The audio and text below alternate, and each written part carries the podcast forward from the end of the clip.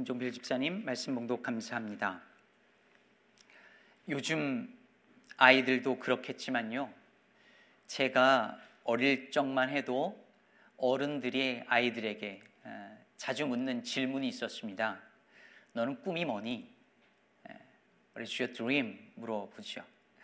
저는 어릴 때부터 이 질문이 어, 되게 불편했습니다. 별로 대답할 게 없었거든요.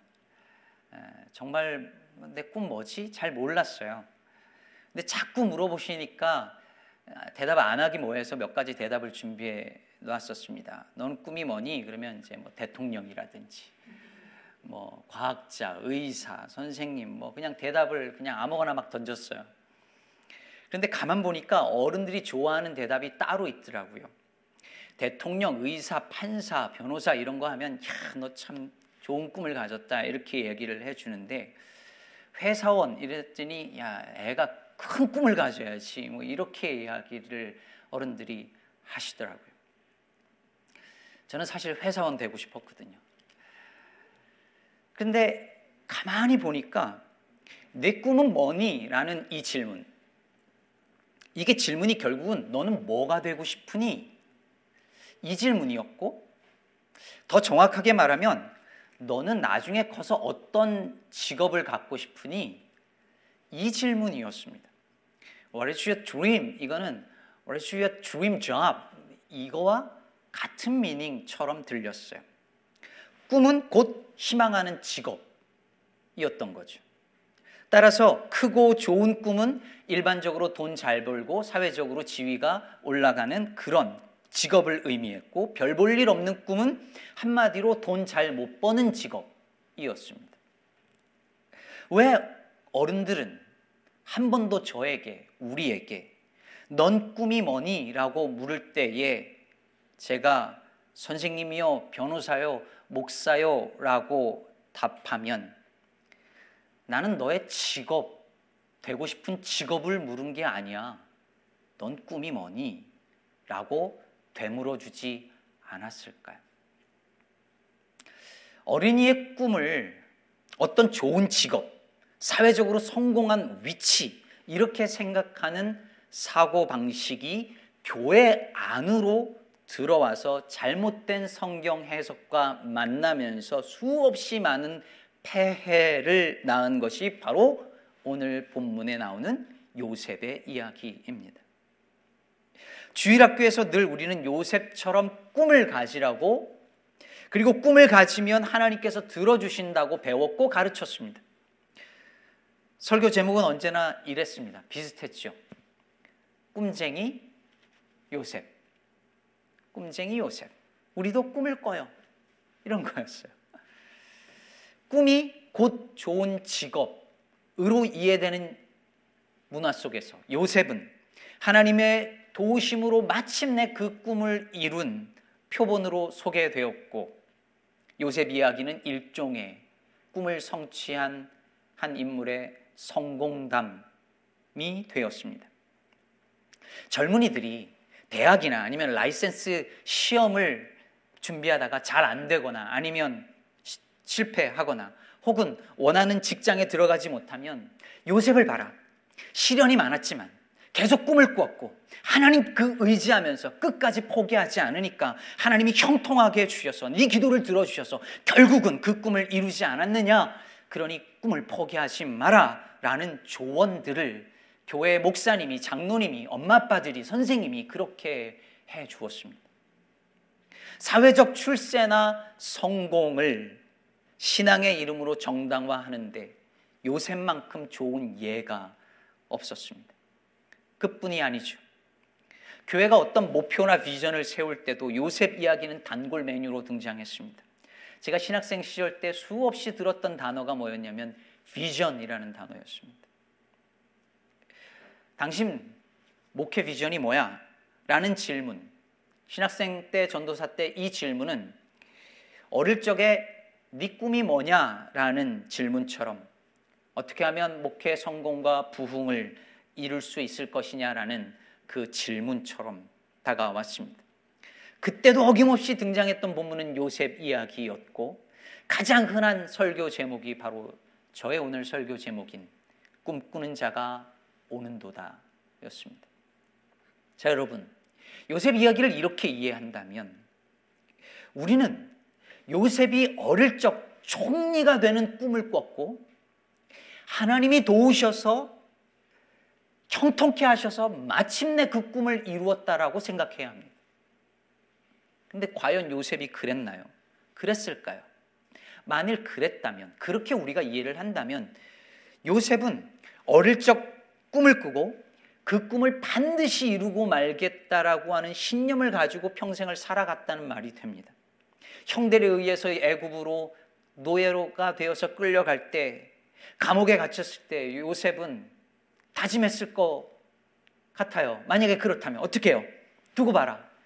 내가 언젠가는 내가 이 꿈을 반드시 이루어서 나를 판 형들을 반드시 내 앞에 무릎 꿇리고 절하게 만들리라. 그 꿈을 이루고야 말리라. 근데 여러분 성경을 읽어보면 요셉은 절대 그렇게 살지 않았습니다. 이후 전개되는 이야기들을 읽어보면 요셉은 그 꿈을 잊어버리고 산 게 거의 확실합니다. 창세기 41장 51절을 보시죠. 요셉이 그의 장남의 이름을 문하세라 하였으니 하나님이 내게 내 모든 고난과 내 아버지의 온 집 일을 잊어버리게 하셨다 하미요. 잊어버렸다. 그래서 이름이 문하세라고 지었어요. 하나님께서 다 잊고 살게 해주셨다는 것이지요. 그뿐 아닙니다. 형들이 요셉을 처음 만났을 때, 애굽 땅에서 처음 만났을 때 요셉을 몰라보잖아요. 그리고 그 앞에 절하죠. 근데 그 순간을 42장 9절은 이렇게 기록합니다. 요셉이 그들에게 대하여 꾼 꿈을 생각하고 영어로는 then he remembered his dreams. 그때 그 꿈이 생각났다는 거예요.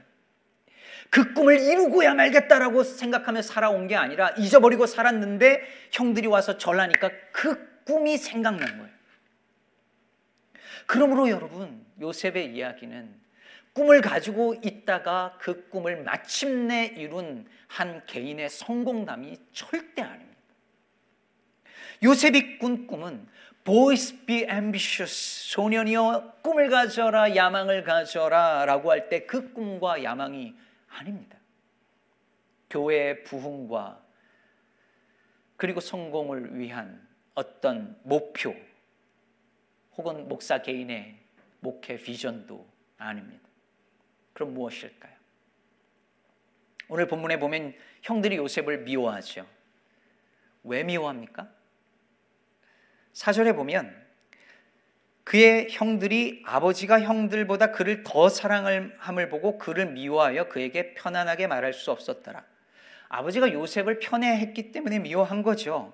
요셉이 아버지가 요셉에게만 준 그 채색 옷을 입고 감독관 행세를 하면서 형들이 잘못한 거 다 일러 바치니까 얼마나 미웠겠어요. 얼마나 얄미웠겠어요.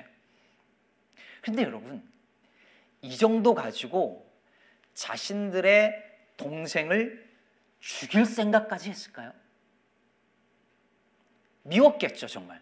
그러나 그게 정말 죽일 만큼의 이유가 됐을까요? 그건 아닐 것 같아요. 여러분, 형들이 요셉을 죽일, 죽이고 싶을 만큼 미워하게 된 진짜 이유는 따로 있습니다. 요셉이 꾼 꿈이죠. 5절을 보면 요셉이 꿈을 꾸고 자기 형들에게 말하며 그들이 그를 더욱 미워하였다라고 말합니다. 더욱 미워했다. 11절은 또 이렇게 말해요.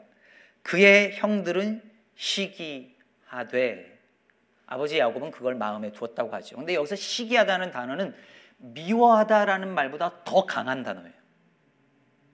죽이고 싶을 만큼의 감정이 드는 단어예요. 요셉이 꾼그 꿈의 내용 그리고 그것을 형들에게 말한 것 이게 바로 형들이 요셉을 죽이고 싶을 만큼 미워하게 된 결정적 이유였습니다. 여러분 꿈 자주 꾸시나요? 저도 가끔 꿈을 꿉니다. 제가 꾸는 꿈 중에 악몽이 있는데요. 주로 이런 겁니다. 주일 아침에 눈을 떴는데 아 글쎄 어젯밤에 설교 준비를 다 안 끝내고 그냥 잠이 들어버린 거예요. 그래서 설교 시간에 막 버벅거리고 땀 흘리고 막 이런 꿈을 꿉니다. 아니면 설교 원고를 깜빡 잊고 안 가져와서 그냥 설교단에 올라간다든지 아, 얘기만 해도 지금 심장이 쿵쿵거립니다. 이런 꿈 목사들이 거의 다 꿔요. 안 꾸는 목사님들이 없을 거예요. 거의 대부분 이런 꿈을 꿉니다. 평소에 불안함이 꿈으로 나오는 거죠. 그런가 하면요. 아내가 저한테 그러더라고요. 그 제가 자면서 어, 자주 이런 표정으로 잔답니다. 그래서 꿈을 자면서도 웃고 잔다고 그러는데 저는 잘 모르겠어요. 무슨 꿈을 꿨나 본데 기억이 안 나요. 근데 뭔가 좋은 일이 있었겠죠, 꿈에. 제가 좋아하는 어떤 일이 일어났거나 아니면 하고 싶은 어떤 일을 했거나 이런 거겠죠. 우리가 그냥 흔히 잘 아는 심리학 이론에 의하면 우리 의식이나 무의식에 있던 것들이 꿈에 꿈을 통해 나타나는 거라고 하잖아요. 그러면 요셉의 꿈도 그런 걸까요? 형들은 그렇게 생각했을지도 몰라요. 물론 무의식이라는 것이 고대 사회에서 생각지도 못했겠지만 그러나 여러분 성경에서 말하려고 하는 꿈은 성경에서 특히 요셉 이야기에서 등장하는 꿈은 그런 게 아닙니다. 요셉은 지금 자신이 되고 싶고 또 하고 싶은 바라는 어떤 것을 말하고 있는 게 아닙니다. 너는 꿈이 뭐니? 라고 말할 때 그 꿈 얘기하고 있는 게 아닙니다. 요셉은 지금 어느 날 갑자기 자기에게 찾아온 꿈에 대해서 말하고 있습니다. 파블로 네루다라고 하는 시인이 쓴 시라는 시에서 이런 구절이 있죠. 시가 내게로 왔다. 내가 시를 쓴 게 아니라 시가 내게로 왔다는 거죠. 마찬가지로 어느 날 꿈이 요셉에게 찾아온 거예요. 사랑 여러분, 요셉이 꿈에서 보았던 그것은 요셉의 자신의 꿈이 아니었습니다. 그것은 하나님이 앞으로 하시고자 하시는 일을 요셉에게 보여준 것입니다. 창세기 41장 25절에 보면 요셉이 바로 왕의 꿈을 해석하면서 이렇게 말합니다. 바로의 꿈은 하나라. 하나님이 그가 하실 일을 바로에게 보이심이니이다. 여러분 이게 성경이 말하는 꿈입니다. 내가 하고 싶은 것을 하려고 하는 일이 아니라 하나님이 하시고자 하시는 일을 보여주시는 것. 그것이 성경이 말하는 꿈입니다. 그러므로 요셉이 꿈에서 본 그것은 요셉의 꿈이기 이전에 하나님의 꿈인 것이죠. 여러분 요셉 이야기는 오늘 본문 37장에 요셉이 꾼 꿈 이야기로 시작하죠. 그럼 이 이야기가 50장까지 이어지는데 이 이야기의 결론이 뭐예요? 결론이 결국 요셉이 애굽의 총리가 되었다가 아니에요. 자꾸 그렇게 생각하니까 이 이야기가 꿈을 성취한 어떤 개인의 출세 이야기라든지 남의 나라에서 열심히 살아서 주류 사회의 중심에 들어가서 좋은 대학 가고 출세해서 중심부에서 높은 자리에 올라간 이민자의 성공 이야기처럼 들리는 겁니다. 여러분 요셉 이야기가 끝나는 아니 창세기가 끝나는 창세기 50장의 마지막 세 구절을 한번 보실까요? 이야기가 어떻게 끝날까요? 이렇게 끝납니다. 요셉이 그의 형제들에게 이르되 나는 죽을 것이나 하나님이 당신들을 돌보시고 당신들을 그 땅에 이 땅에서 인도하여 내사 아브라함과 이삭과 야곱에게 맹세하신 땅에 이르게 하시리라 하고 요셉이 또 이스라엘 자손에게 맹세시켜 이르기를 하나님이 반드시 당신들을 돌보시리니 당신들은 여기서 내 해골을 메고 올라가겠다 하라 하였더라. 요셉이 110세의 죽음에 그들이 그의 몸에 향 재료를 넣고 애굽에서 입관하였더라. 여러분 보십시오. 요셉 이야기의 결론은 마침내 그래서 요셉이 총리가 되었다라는 게 아니라 이스라엘 민족이 출애굽하여서 약속의 땅으로 들어가게 하시겠다는 하나님의 약속입니다. 그리고 그 약속이 요셉을 통하여서 성취된다는 얘기입니다. 그때 요셉의 해골도 함께 들어가잖아요. 그러므로 요셉 이야기는 다시 말하건대 요셉의 개인의 성공 스토리가 아니라 어떻게 저 이름도 없고 보잘 것 없는 히브리 저소수 종족이 애굽에서 큰 민족을 이루어서 가나안 땅으로 가게 되었는지 그 이유를 그 배경을 설명하는 하나님의 구원 이야기인 것입니다. 하나님께서 요셉을 통하여서 야곱과 그 가족들을 어떤 과정을 통하여 애굽으로 내려오게 하시고 요셉을 애굽의 총리로 세우사 기근 속에서 수많은 민족들을 살리실 뿐만 아니라 이스라엘을 큰 민족으로 이루어서 여호와 하나님의 이름이 온 땅 가운데 알려지도록 하는 하나님의 계획이 담긴 거대한 장편 드라마인 것입니다. 그렇다면 여러분, 참으로 꿈꾸는 자가 누굴까요? 요셉이 형들을 찾으러 도단으로 갔을 때 형들이 요셉을 보면서 말하죠. 꿈꾸는 자가 오는도다. 여러분 여기서 꿈꾸는 자라는 말은 그냥 dreamer 아니면 꿈쟁이 이런 정도의 번역이 아닙니다. 이건 master dreamer라는 뜻이에요. 아니면 꿈들의 주인 이런 뜻입니다. 형들이 비아냥거리는 투로 말한 거죠. 근데 여러분 정말 누가 꿈의 주인인가요? 누가 master dreamer인가요? 하나님이시죠. 하나님이 온 세상을 구원하여 하나님 나라를 만들 꿈을 꾸시고 그 꿈을 당신의 백성들 마음속에 두시고 그 백성들도 같은 꿈을 꾸게 하시고 그 꿈을 그들을 통하여 친히 하나님이 이루어 가심으로 하나님이 메서 드리머 꿈의 주인인 것입니다. 그러므로 꿈꾸는 자가 오는도다 이 말은 하나님이 오고 계시다는 말이요. 꿈에 하나님의 꿈이 성취된다는 말이요. 그 꿈의 실체인 하나님의 나라가 뚜벅뚜벅 오고 있다는 말씀인 것입니다. 우리 모두는 마틴 루터 킹 주니어의 저 유명한 연설 I have a dream을 기억합니다. 1963년 워싱턴 DC에서 대규모 행진이 있을 때 마틴 루터 킹 목사님은 원래 준비했던 그 전날 밤에 준비했던 연설문 대신 I have a dream. 나에게는 꿈이 있습니다라는 연설을 했습니다. 나에게는 꿈이 있습니다. 조지아 주의 붉은 언덕에서 노예의 후손들과 노예 주인의 후손들이 형제처럼 손을 맞잡고 나란히 앉게 되는 꿈입니다. 나에게는 꿈이 있습니다. 내 아이들이 피부색을 기준으로 사람을 평가하지 않고 인격을 기준으로 사람을 평가하는 나라에서 살게 되는 꿈입니다. 나에게는 꿈이 있습니다.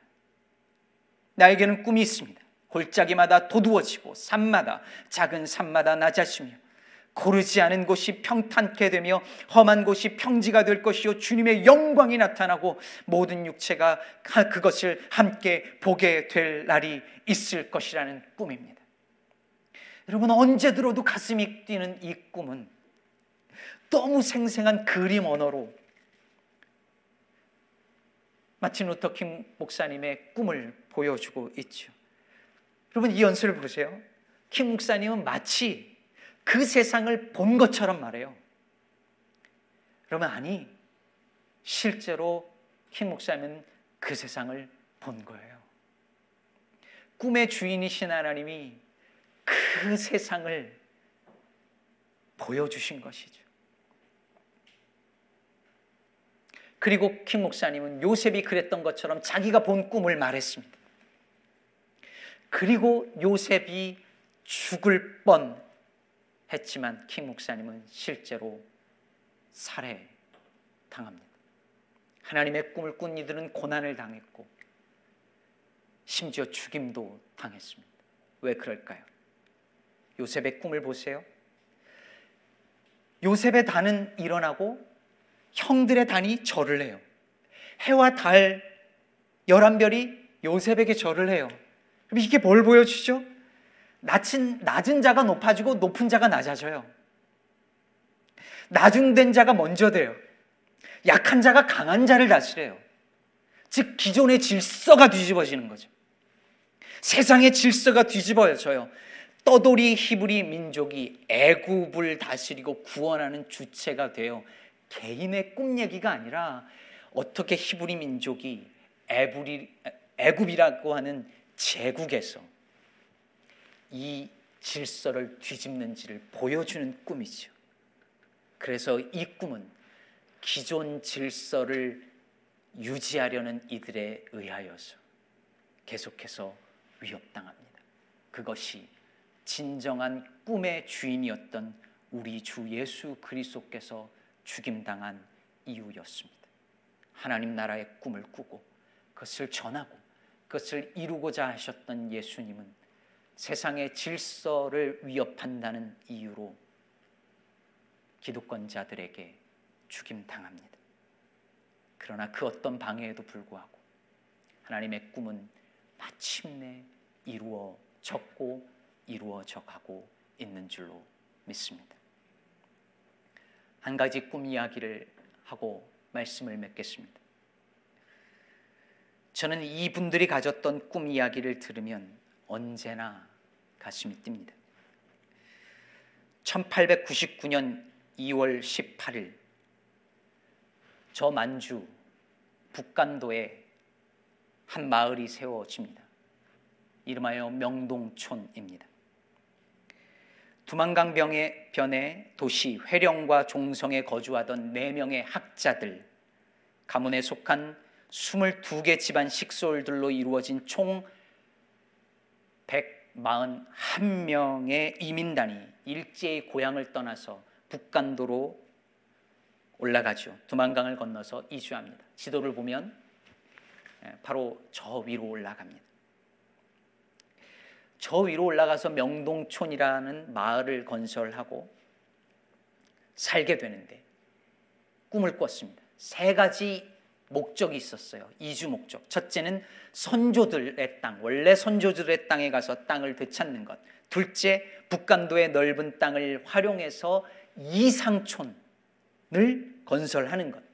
세 번째, 추락하는 조국의 운명 앞에서 인재를 교육하는 것. 이 꿈을 꾸었습니다. 거기에 특히 북간도의 한인 대통령이라 간도의 대통령이라 불렸던 규암 김약연 선생, 윤동주의 어머니인 김용의 오빠입니다. 이분이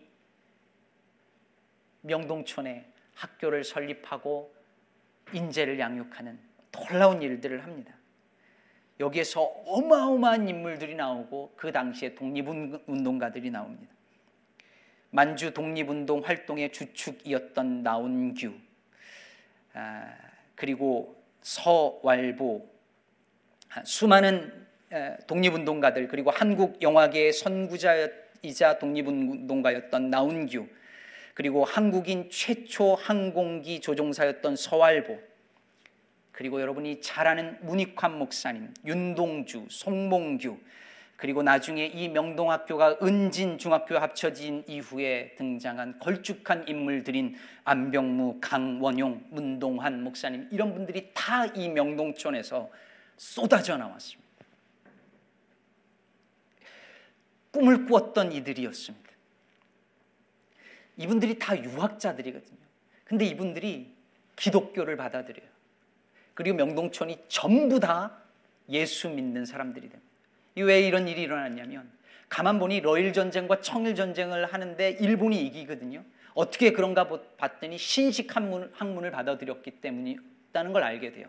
그래서 신식 학문을 받아들이는데 그래서 기독교도 같이 받아들입니다. 근데 애들만 가르쳐요. 근데 그때 정재면이라는 선생님이 들어갑니다. 한신대 전 총장인 정대희 박사의 부친이신데 이분이 아이들에게 기독교 신앙을 가르치다가 어느 날 어른들도 같이 와서 예배하지 않으면 나 안 합니다. 라고 하는 순간 어른들이 다 모여서 회의를 해요. 그리고 그 순간 기독교 신앙을 다 받아들이기로 합니다. 교회가 섭니다. 근데 여러분 놀라운 게 뭔지 알아요? 그 순간에 저는 믿기를 그들의 마음속에 하나님의 꿈이 침투에 들어갔다고 믿는데요. 기독교 신앙을 받아들이자 여러분들 이분들이 한 일이 뭐였냐면 전부 유학자들이 기독교 신앙 그대로 하나님 앞에 모든 사람들이 평등하다는 것을 믿고 신분 의식을 타파하기 시작을 해요. 그것을 가장 극명하게 보여주는 것이 뭐였냐면 여자들이 자기의 이름을 갖도록 해줍니다. 즉 어릴 때 이름이 다 이랬습니다. 고만예, 개똥예, 곱다니. 아명으로 불렸는데 결혼하면 회령댁, 종성댁, 사동댁 이렇게 태코로 불렸어요. 그런데 예수를 믿기 시작하면서 그 명동천에 있는 모든 여성들이 자기 이름을 갖기 시작을 하는데요. 남성들과 똑같이 한문으로 된 이름을 갖는데 이름들이 다 이렇습니다. 김신묵, 주신덕, 김신정, 김신우, 문신길, 윤신영, 윤신진, 윤신현, 김신희, 한신환. 여러분 뭔가 공통점이 있죠. 신, 왜 신일까요? 믿을 신이었습니다. 명동촌에 있는 모든 사람들이 믿음 안에서 한 가족이요. 하나님 안에서 평등하다는 것을 그들은 그렇게 여성들의 이름을 부여하면서 만들어 나갔습니다. 이것을 어릴 적부터 보고 자란 이들이 꿈을 꾸었고 그 세상을 바라보았고 그 걸쭉한 인물들이 그곳에서 나왔습니다. 사랑 여러분, 처음에 명동촌 사람들이 가졌던 꿈은 고귀하고 훌륭했습니다. 그러나 적어도 처음에는 하나님은 그리고 하나님을 믿는 믿음은 그들의 꿈을 이루기 위한 하나의 일부였습니다. 기독교 신앙을 받아들여야 자기들이 이루려고 하는 꿈을 이루니까. 그러나 점차 믿음이 그들을 바꿔나가기 시작합니다. 하나님이 그들 꿈의 일부가 아니라 그들이 하나님 꿈의 일부가. 요셉 이야기도 마찬가지입니다. 요셉이 총리가 되겠다는 꿈을 꾸고 그걸 하나님이 도와주신 게 아니에요. 요셉이 하나님이 이루고자 하시는 꿈의 일부가 되어 살아간 것입니다. 사랑 여러분, 몇 번 이야기하지만 오늘날 한국 교회가 어긋나게 된 것은 저는 예수 믿고 복 받으세요라고 말했기 때문이 아닐까 늘 생각합니다. 예수 믿는 것이 복인데 언제나 예수 믿고 그래서 예수 믿으면 복 받는다고 예수 믿는 믿음을 복의 수단으로 일부러 소개하고 가르쳤습니다. 믿음이 행복한 삶을 이루는데 하나의 일부가 된 것이죠. 사랑하는 여러분, 부탁드립니다. 하나님을 우리 꿈의 일부로 만들지 마시기를 바랍니다. 우리가 하나님이 이루고자 하시는 하나님 나라의 꿈의 일부가 되어서 살아가기를 그 꿈을 살아내는 저와 여러분 되기를 꿈의 주인이신 우리 주 예수 그리스도의 이름으로 축복합니다. 기도하겠습니다.